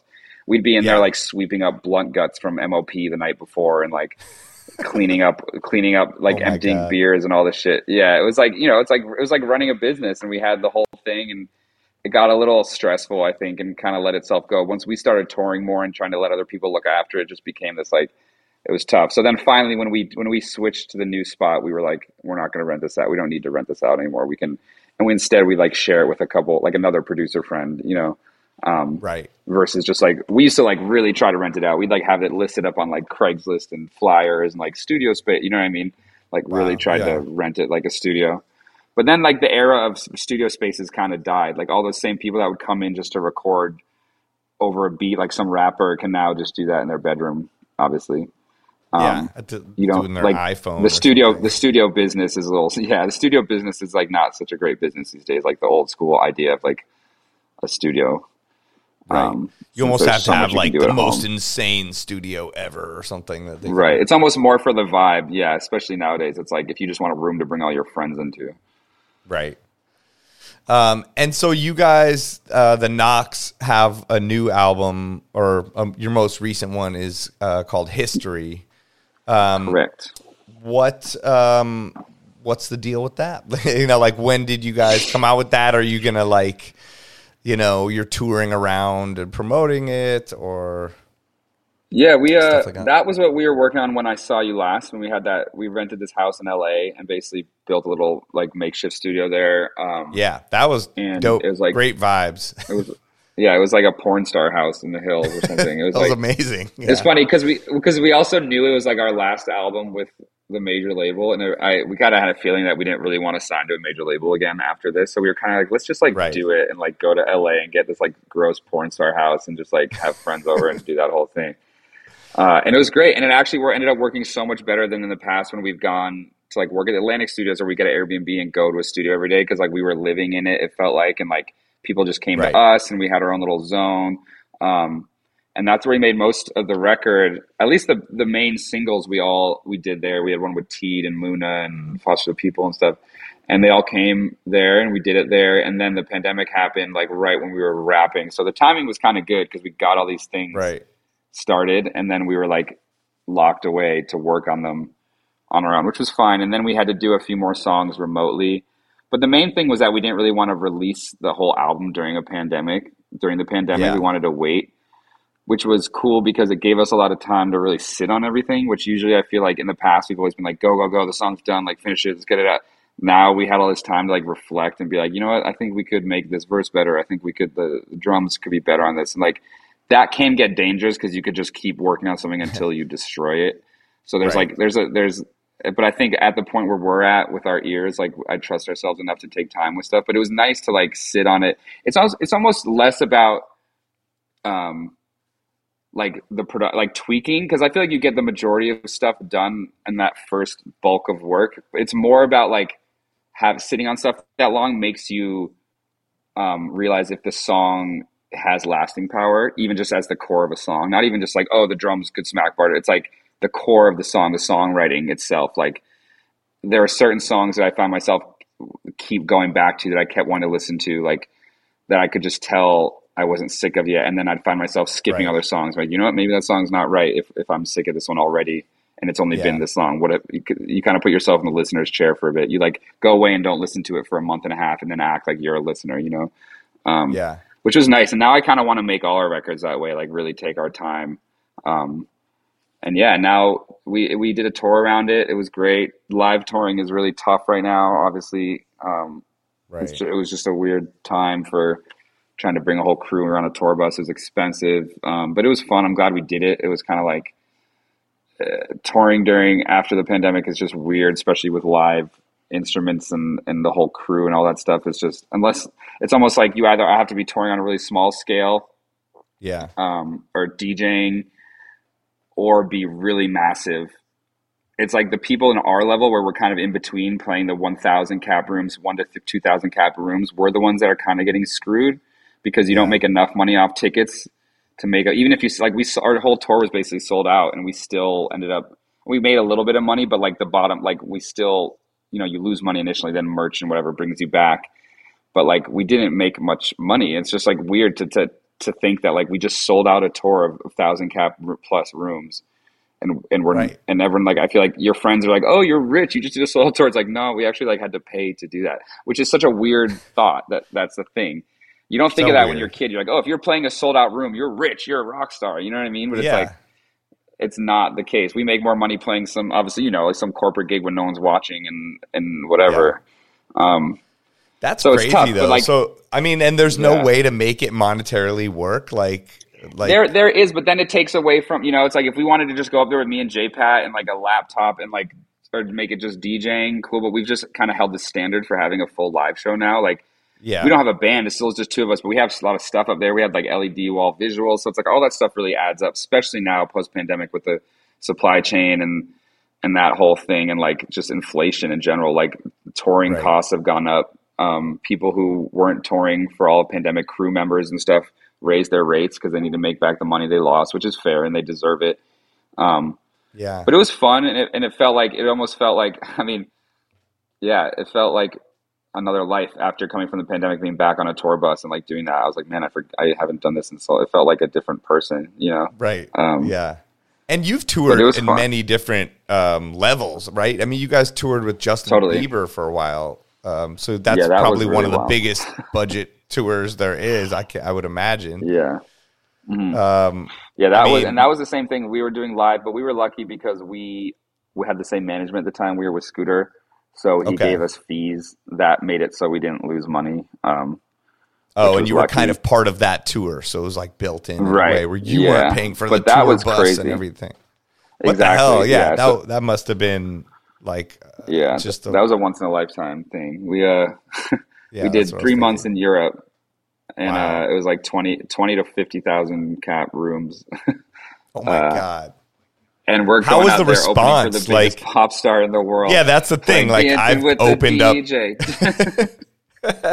Were were people was so like into it? Like was it good vibes or was it different everywhere? Yeah, it was like it was different. I think half half like it. was- Luckily for us, the crowds I think were just especially in Europe like they just love yeah. Bieber so much that anyone on that tour could have gone up there and played Right. and they would have been like woo you're, you're like they Yeah. to to the un, to the untrained person that means like if we're on stage opening before Justin Bieber we're best friends with Bieber probably which we are not but we like we're you know what I mean? Like but they think it's all like this To whole them, thing. you're all sleeping in the same bed that night, and right right right. sharing but jelly it was beans. fun and like the, the the crowds were great but i think at the end of the day i don't think we even got that many fans off it which is like always the case when i've heard people opening for these huge pop acts. Like i had a friend open for katy perry and a friend open for like pink or something and like everyone i talk to it's always like yeah it was a good experience it was fun and big crowds but like you don't really find that like i just don't think people like little kids that listen to the, that are justin bieber fans go to like discover new music you know what i mean um, right. but I think there are levels of tours like that for certain people that like would have connected more, you know, and I think there are fans of. I think now the fandoms are getting a little bit more interested in that. Like if you know, if like the younger fans of a band like the 1975 or like Taylor Swift or whatever. I just think at that moment Bieber was just a big. It was during the Purpose tour, like that. Sorry was the biggest Yeah. song in the world. That whole thing. It was just like all they want. They were just there with blood on their lips for Justin Bieber. It was like crazy. Oh Um, my god. but it was it was quite an experience. Like we'd have kids showing up at the, outside the hotel room just because they knew we were there because we posted a photo, and even though they thought we were like, they just like we've never felt that kind of way before. It was like we're this like DJ duo from New York City opening for the biggest pop star in the world, playing like dance records and like doing synth solos and shit, and like it's just like it was such a weird fit. But yeah, and I wouldn't I would never trade it. I mean, it was like I got to see every part of Europe and shit, and it was cool. Um, Right. but I really don't think we walked away with that many with that many fans. We got a lot of followers. There's difference between fans and followers, but we got a lot of like There's a big difference, right? followers. Yeah, and then I, I mean, I think that's an just- they're interesting- just dripping away as time goes on. they're What, the- unfollowing slowly. all the all the Bieber kids that Yes. followed us. you know? That saying that's happened to me with Blink 182. I opened for them for three Oh, and I forgot months. you did that. Yeah, Holy and it was the same thing where everybody's, you know, they think you're best friends with like every person in the band, and they're like just waiting for the band. You know what I mean? So they're kind of like Right. enduring you. You know what I mean? Maybe there'll be some people that like you, and then they follow you to see what's like going on. with the- minutes. yeah, exactly. Yeah, and you're just like, I'm trying to get you going. This is so tough, you know. And I was like the Right. first opener. It was like I would open, and then there was like two other bands, and then them. So it was like there Oh, was a shit. lot going on. Uh, But Yeah. yeah, same kind of thing. And I would be like, oh, I got so many followers. But then you'd notice, yeah, they're slowly dropping off, or they don't care unless Yeah. you're posting something with like Yeah. Mark Hoppus or Travis Barker. They're like, Right. screw you. so Did you enjoy the experience overall though? Like you happy you did it? Yes, I enjoyed it. Happy I did it. Also, hundred percent, like you were saying, learning experience. Um, Right. it, it, it, you know, it was it was like so many things happened. It was so much fun. It was once in a lifetime. It was incredible. But um, yeah, if I were to go back, I would sort of rethink the way I approached it a little bit. Uh, maybe focus on my merch a little bit more. Like I didn't realize you make Yeah. that much money off merch. Like they would go Oh, yeah. and like do the show and yeah you think okay they're selling out a show of 30,000 people they're probably making like a million dollars but it was the merch table that was making the million dollars you know it was like that Yeah. was everything else they had to pay for the pyro and the big sign and the people to set up That's the thing people and the don't eight realize. tour buses what- and the yeah. it was crazy you know People don't So- know that shit, and it's like, yeah, yeah yeah yeah It's tough also with like DJs and dance music right now because it feels like it's like it's this like crazy pissing contest of who can have the most like Cirque du Soleil ass show now. It's like I don't know. I remember going to electronic shows in New York early days and seeing like Simian Mobile Disco or like uh, Too Many DJs, LCD and shit, and like it was just them up there with like the the cans that were built into the venue, and maybe they had like some strobes yeah and that was it. Like no one was doing that. I mean, and like I and I'm not knocking people who do the big production. I'm sure if we could do it, we'd do it. But like now you have bands like ODESZA and like like Kaskade and these like these huge live electronic acts with these shows that are just like it's like a fucking avatar going on behind them, and it's like it's like how do you and it's like how do you compete with that? And like you're trying to like and it's Yeah. become the norm. So when people go to a dance show or electronic music, especially, they're expecting to to have some stimulation visually or or something. Um, yeah but they don't understand how much money that fucking costs to do that stuff. exactly And it's like, and it's tough, but you have to do something, or else you kind of like feel like you're washed, or like you can't keep up. So it's like it's it's tough. And I can't imagine. Like I am so grateful that we started when we did and have been around this long because uh, you know being a new artist is in 2023 I think is harder than it's ever been. Um, yeah you know, or musician or I mean DJ, anything. There's just so many of everyone doing everything that like getting your foot in any kind of door right now seems so tough. Even though there's like, yeah, everyone's like, oh, but now you can go on TikTok and go viral and blow up. It's like, but even that's not working anymore for people, and like that's getting oversaturated. It's just Right. tough, and it's like, and especially trying to make, let alone like one thing to build a following, but let it to make money as a musician, it's just like it's tough. I'm producing this new artist named Juliana Madrid, who's this incredible singer songwriter, and yeah and she's so fucking good, and and the songs are great, and I think if it had been 10 years ago, she'd be so massive by now. But like we are fighting through these waves of like just trying to make noise with everything going on. It's just hard, let alone like have her make some money. That's like, forget about it. It's like, I'm always like, I hope you do in the next five years. like, good luck. It's tough, you know, it's just, yeah, it's, like you have to have this like like I don't know, you know, nest egg ready to go if you want to become a musician Literally. nowadays, like to do it. Because so even hard, if you yeah. become famous, you're not rich. And for and the other that's weird the, thing that's is the that thing. you see all these people that are famous and you don't know who the hell they are and they seem rich too and you're like wait and they do music and you're like how is this working you know and they're like i got Yeah. 40 bentleys and houses and you're like but i just heard of you like none of this makes sense you know and then you know other No. artists that have won grammys and produced some of the biggest albums and they're like yeah i've got a toyota corolla and i'm paying off my you know like a studio apartment it's such a weird yeah. thing i I, I still don't understand a lot of it. You know, like a lot of it's No, smoke it's and so mirrors. tough. Yeah. It's so much smoke and mirrors, and that's that thing. It's like people who don't know, like, see you play a big show, and they're like, "Oh, they're rich. There's they made it," or like you have Yeah. so many Instagram followers, and you know they're rich. It was definitely a waking up point for me when I went to LA after the whole like Instagram phase, and I held I hung out with some people that are like influencers or people with like oh, half a million Instagram followers, and found out that they were broke as shit. It's like, oh, so you're not Yeah. rich off that? Like, it's like I don't know. It's just it's hard to squeeze money out of anything right now. Um, Yeah. so I'm just, you know, we're grateful that we can like make a living off what we do. And like, my advice to anyone out there now is just to put shit out. If you're, if you're making music, you know, it's like we we do pretty well because we've been putting out music for so long. So like our royalties and our our collective streaming has just built up so much over the years that now it's like at a point where it's like substantial income. It's like it's just um I don't know. Yeah. It's like it's almost it, it's tough because I say that, but I also hate that everyone's just putting everything out all the time, and it's like there's too much stuff coming out. So it's like a double edged sword. But like I get it because you kind of have to right now. right. Um, to, to make any kind of money, you can't like be precious. Like these bands that are going like there's these a lot of these like big indie rock bands or indie whatever bands that I mean maybe rappers too. I think rappers are really good at putting stuff out more consistently, but bands will like like even like Phoenix or something, they'll go away for like six years to work on their new record and then be like, here we Yeah. are again. And you forget how much people forget about you over five years now. It's like if you're gone that long, forget about it. You better you almost have to like start over again.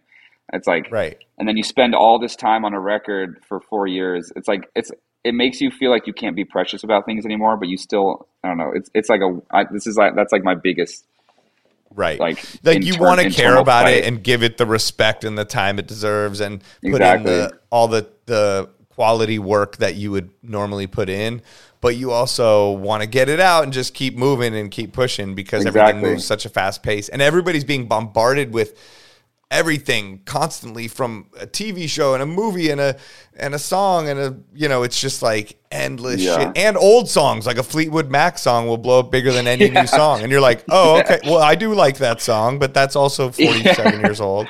But that's cool. Like it's nothing Stuff like that sense. gives you're me like hope. ABBA. Yeah. you know Yeah, stuff like that gives me hope at least in like great songs. Like a great song is forever. Like when you see Yes. that happen, like I maybe I'm like I'm in the back of my head I'm like maybe maybe in like ten years classic will like hit well, the radio. that was what I was just gonna say. Was that classic's gonna end up blowing up like in five, ten more years, and on Yeah. TikTok or whatever the new TikTok is, and you're like, boom, there we go, baby. Like Yeah. that's So the good like- thing about making the classic music. You know what I mean? And and I think Right. that's a good thing about trusting your gut, putting your true heart and soul into the music, whether it feels pointless Totally. at the time or not. Down the Yeah. line, it's going to pay off. Yeah. You know. Um, You got to just stick, and that and that's my main thing. It's like I mean, we've had such a slow climb. You know, it's like we've been doing this Yeah. shit for so long. We just got a Grammy nomination. We just had probably our biggest year of releases in the past two years after ten years of doing this, and That's so many crazy. people, so many people just like kind of give up too soon. I think you know, or there's especially nowadays. It's like. Oh, I didn't. I didn't go viral on my third song. I'm gonna now be. I'm gonna do a fashion. I'm a fashion designer now. I'm not a musician anymore. like switch right, it up right. or like I'm gonna completely change my sound or whatever. It's like nah, if you like you gotta stick to your shit. And like it's that whole if you build it, they will come thing. And I I, I truly believe in that. And it's like obviously Yeah. you gotta make money. So like I I just read that Rick Rubin book and the thing he said, he's like, make some of that stuff is a little too floofy for me, but when he was like make stuff that you like, that you love, don't make it for someone else. And if you need to get a job in the meantime, get a fucking job. Like, Yeah. because like it's gonna be better in the long run to make stuff that you love that you think is good than trying to make someone else because you're just gonna be running in circles. Um, Right. doing that, you know what I mean? Yeah, It's it's so true. Yeah, it's like the val. And I- People it- it took me a want the validation now. Like they want the fast Right. validation. Like, well, people don't like it. I don't know what to do. And at the end of the day, I mean, you should be ha- like how you made your solo project and you were happy with it and you put it out and you made it for yourself in a way. And like Yeah. that should be the end thought process. And I expected think. nothing from it. And then I put out another Right. holiday single, and that one has like six million plays now. And like one of those songs off that album that came out what three years ago now is like is like starting to stream more. And like it's a slow thing, and people are discovering it. And it's like that's all I could ask for. And it's like I, I Right. made the best thing I could, and and you know I'm lucky to be in a place where I can afford to do that. Um, but I don't know. Right. I just think if you if you're if you're trying to get into into into music, um, if you're trying to get into music to make money right now, you're you're in the wrong line of work. You know what I mean? Um, right. you're gonna have to do you're gonna have to do something else also if you're if you're just starting. Yeah. It's just like, yeah, it's it's tough. I mean, I think you know you you yourself and the Knocks is a good example of you know doing what you think is right, building the dedicated fan base, and you know gaining the success um, by having the true fans and not just the followers, and not just Right. depending on a TikTok thing or you know whatever it is. And you guys have been through so many evolutions or iterations of internet things that people go viral from. You know, whether it was We Facebook, MySpace. Twitter. yeah. MySpace. That's the thing. We I remember posting things on MySpace. So it's always going to change. It's just a matter of um, I guess yeah, keeping your integrity, but also trying to do business. It's like that weird seesaw. Yeah. And like just getting better. Like I, that's what I've I've recently kind of gotten back into the hobby side of making music.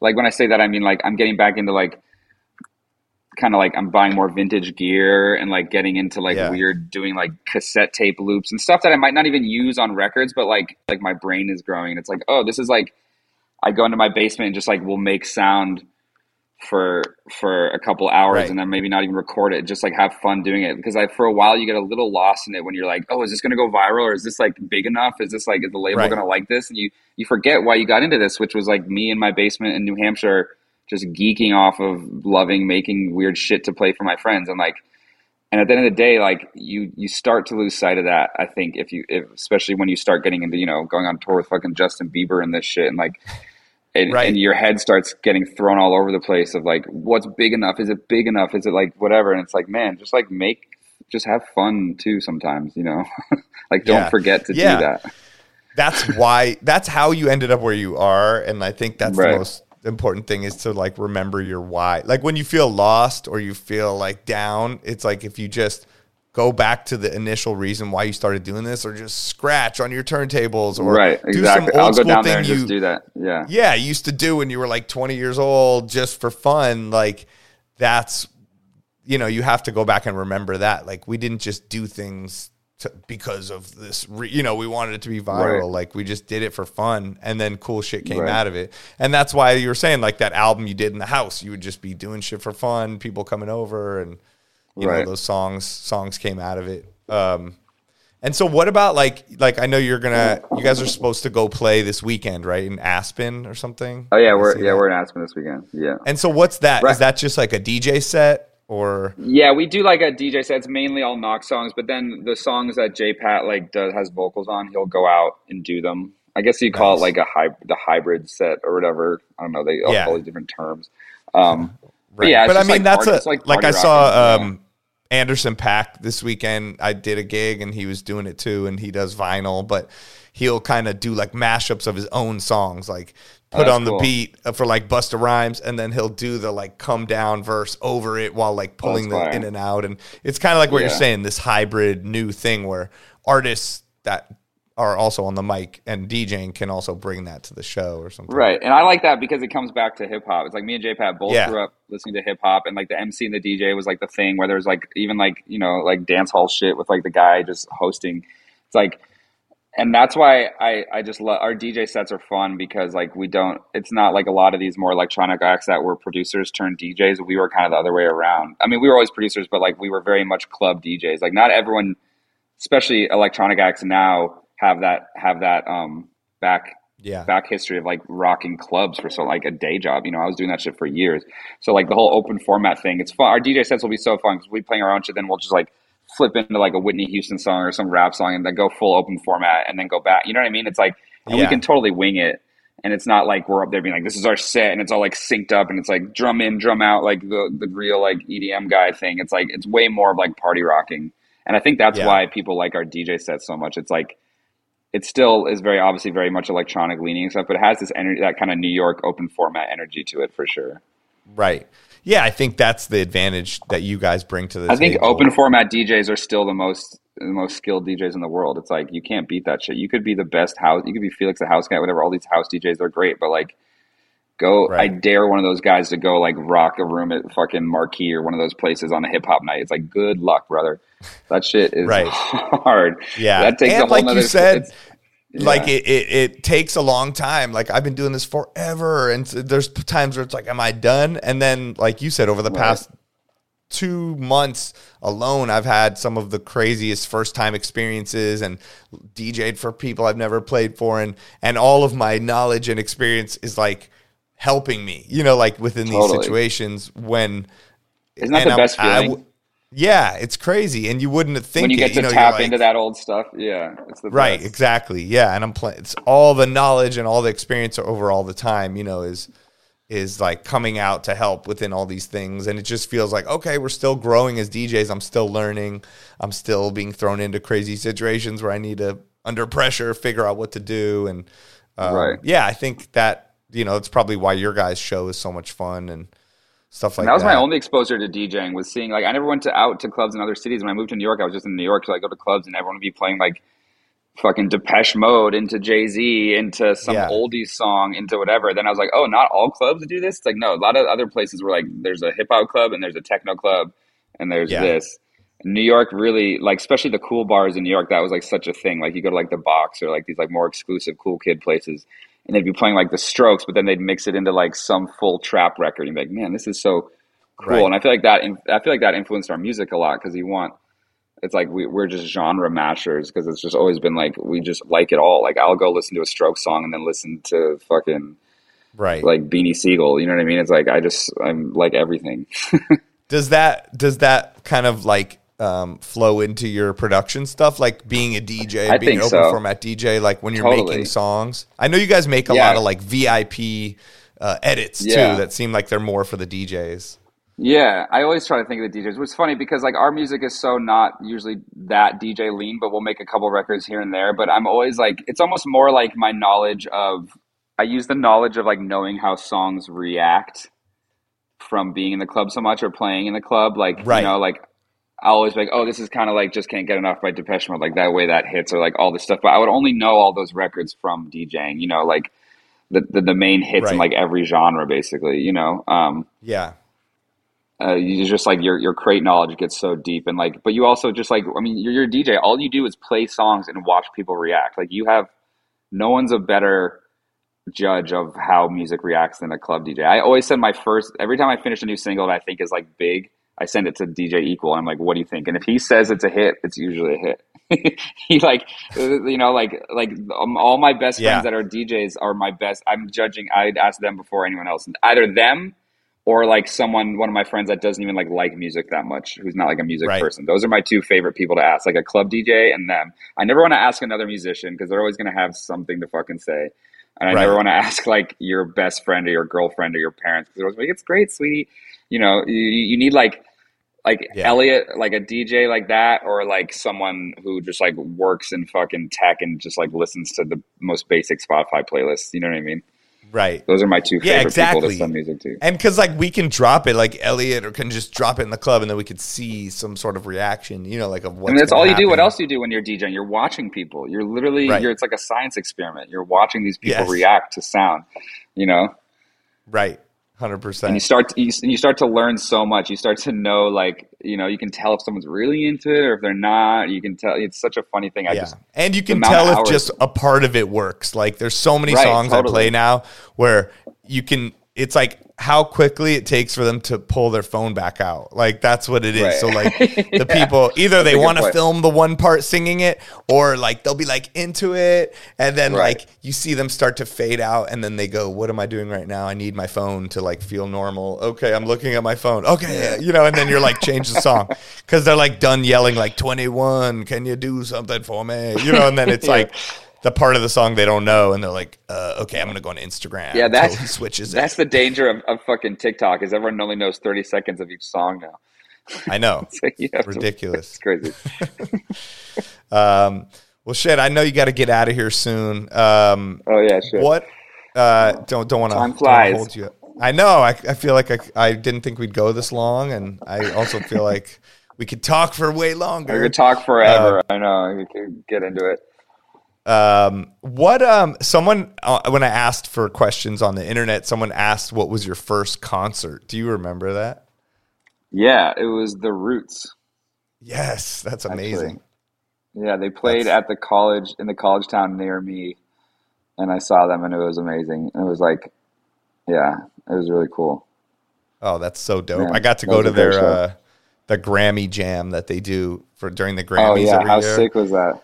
It was pretty dope. I went uh Saturday. I didn't realize and, Questlove put that whole Quest put that whole thing Yeah. together, the hip hop thing, huh, thing. the tribute. Yeah. and they kind of practiced it the night before. So I went to the El Rey Theater and they had like all the same Scarface. Everybody came out and did it, Oh, except the. Roots just jammed and did all their own songs. And they do like 15 minute version of like um you don't what's oh what's the name of it like um the Oh, one with Erykah one. Badu uh you don't know me yeah, yeah, yeah, yeah. it turns into the jungle drum and bass kind of beat at the end. Yeah.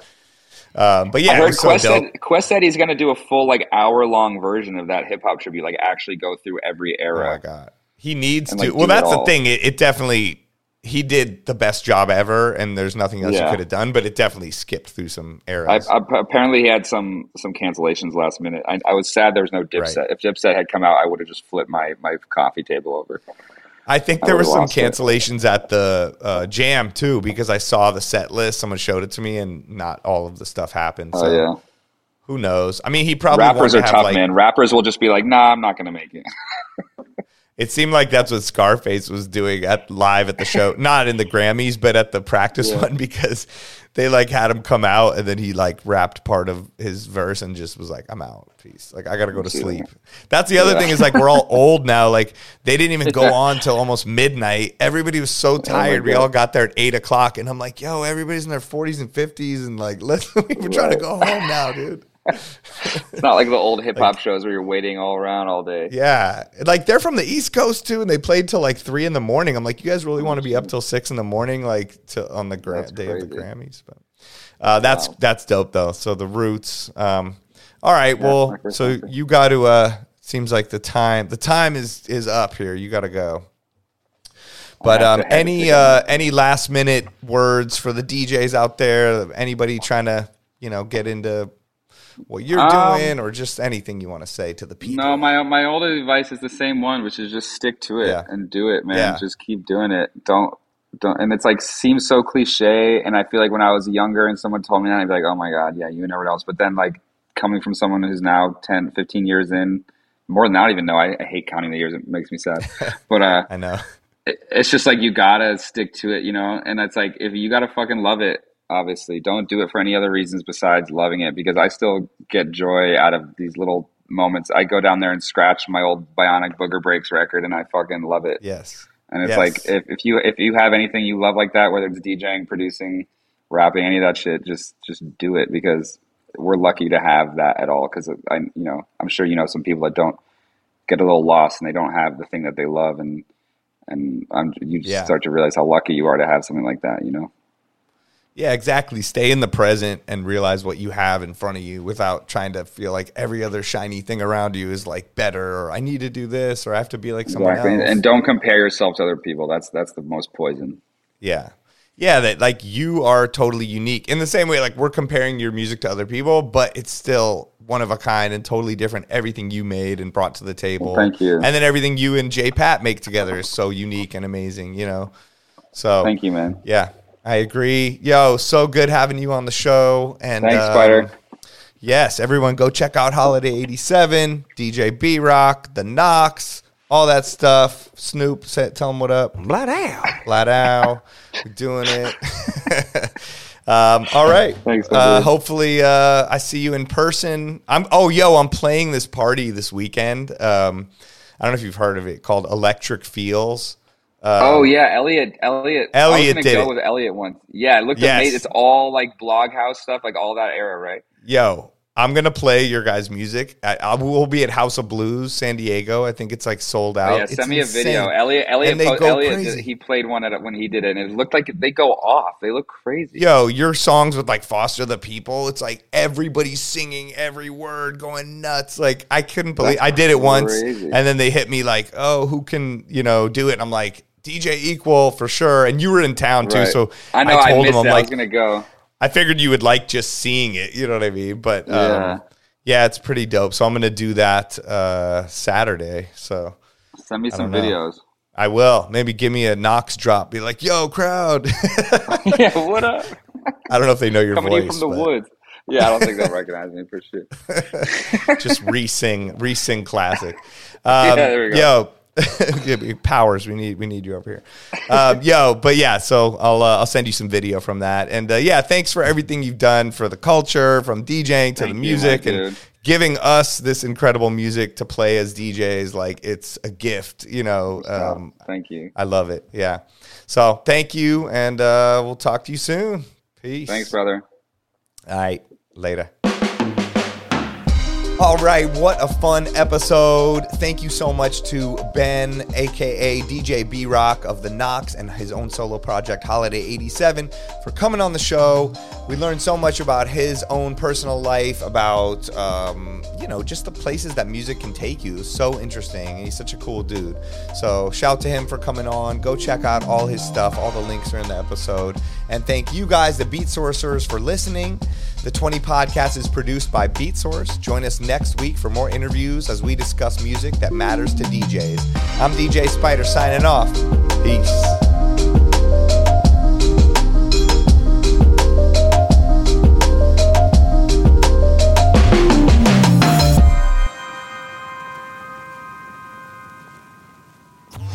And that was the 20 with DJ Spider.